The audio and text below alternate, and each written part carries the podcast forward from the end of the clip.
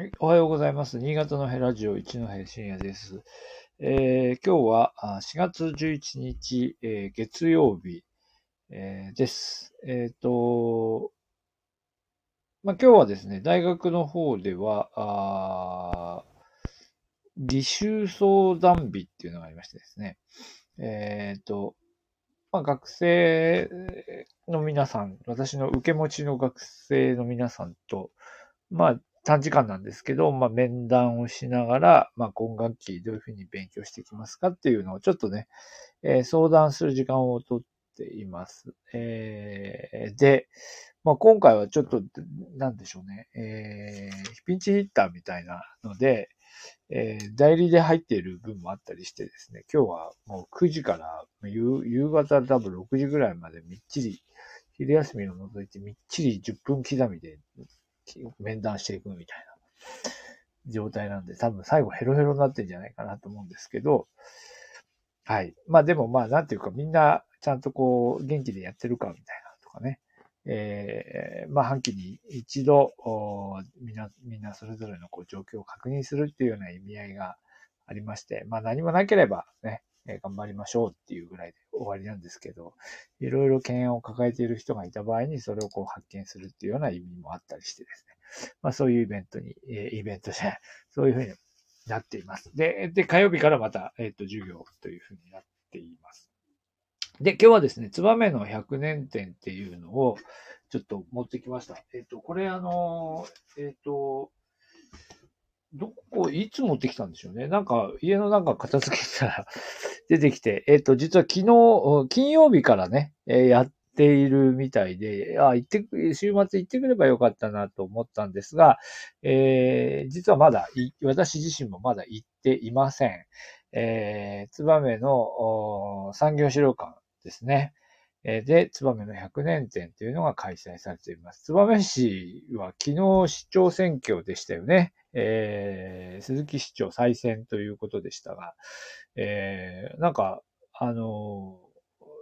選挙戦をやるべきだという感じで、直前で出てきた感じのある対抗馬の方に結構票が入ったみたいな話でしたけどね。えーちょっとその辺の評価は私自身はちょっと分かってないんですが、えーまあそんな燕市で、えー4月8日から燕の100年展というのが行われているそうです。燕市産業資料館結構ね、あのユニークというかですね、えーまあ燕の独特のこの、えーと、金属加工の歴史をたどるという意味で、常設展示も結構面白いんですけど、えー今回は、キツバメの100年という企画だそうです。どういうことかというと、大河津分水ですよね。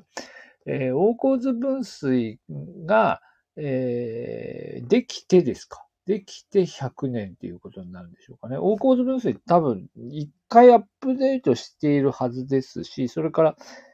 えー一回かな？何回かアップデートをされているので、このタイミング、最初にできたタイミングから100年ってことですよね、きっとね。で、えーで、その前も、その、つば、その、大河津分水を作るまでにもいろいろなことがあって、あの、まあ、関わった人たちは非常に多いというふうに、えー聞いたことがありますので、まあ、それ自体が、ま、結構ないろんな歴史があるはずなんですよね。で、なんですが、まあ、今回はその話も入るんだけど、まあその100年前のツバメっていうのはどんな状態だったのかということなのかなと思っています。それで、その頃の写真とか映像とかっていうふうに書いていますね。で、えーで、東洋一の大工事と呼ばれた大河津分水の、まあ、えーっと、工事というのは、まあ、当時のその近代、近代土木技術、日本の最先端の土木技術の、を投入して作られたっていうふうによく言われていますが、その、その最先端ぶりは私もあまりよく知らないんですけど、えーまあ、ということなんですよね。それで作られているはずで、で、なんですが、まあ、今回の展示の、こう、あの、文章でいくとですね、えー当時不況で苦しんだ金属、ツバメの金属加工職人の一時的な働き口として、先としての側面もあったと。えー、いうことで、まあだから、大規模公共事業が、まあ、ツバメの金属加工業を守ったっていう側面もあるんじゃないかっていう、まあ多分そういうこう仮説というか、そういう説明になるのかなというふうに思います。で、えー、で、燕市は、えー、燕地区のほか、えー、吉田分水と、まあ、いくつかの地区にこう分かれているわけですが、分かれているというか、もともとそのルーツがあるわけですけど、それぞれの地区の町の変遷を伝える資料を展示していますということです。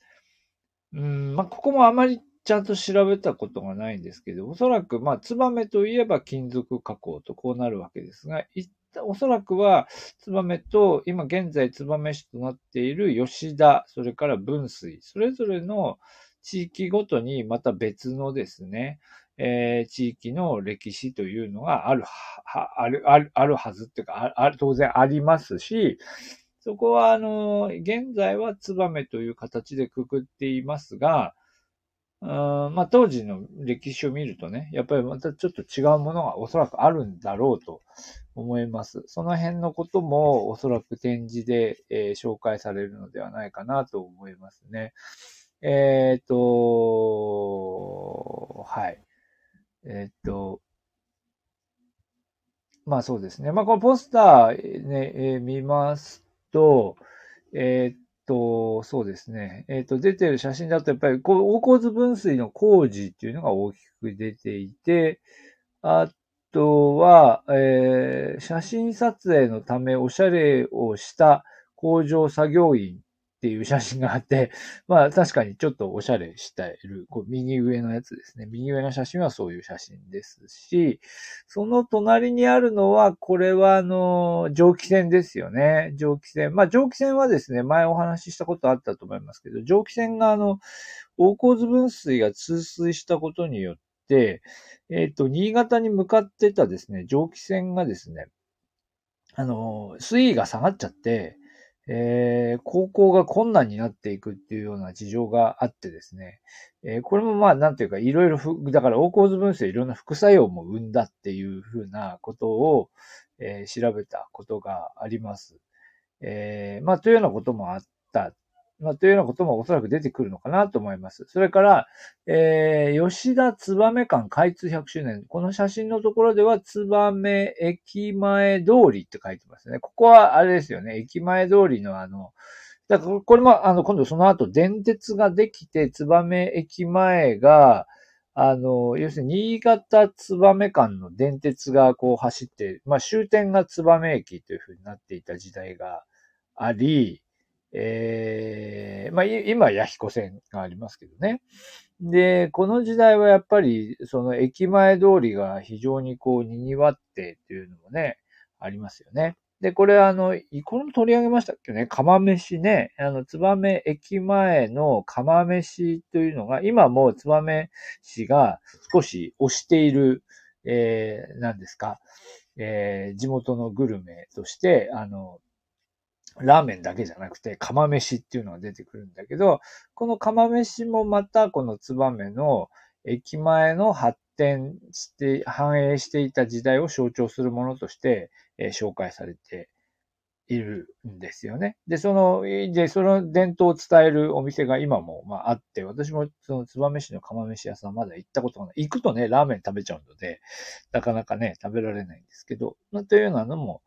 えー、読んだことがありますが、そういうのも紹介されているのかなというふうに思います。で、あとはこのいろんな、えっ、ー、と、ロゴですとか、あと、なんだろう、まあ、スプーンなんかが書かれていますので、えー、スプーンと、あと、そう、この皿ですかね。なんかまあ、結構こう、あの、トレードマークがいっぱいこう出てますよね。この辺が結構見どころかもしれませんね。はい。というわけで、ツバメの100年展。まあ、先週始まって、5月15日ということな、までということなので、まあ、まだ、まだ時間はありますよね。えー、ぜひ、えー、皆さんもご覧になってみてはいかがでしょうか。まあ私もツバメに行く機会がこの、この後あるかな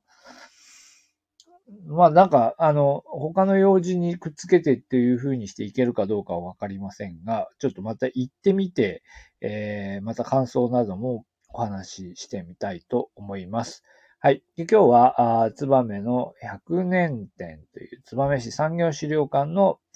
えー、企画についてお話をしてみました。はい。どうもありがとうございました。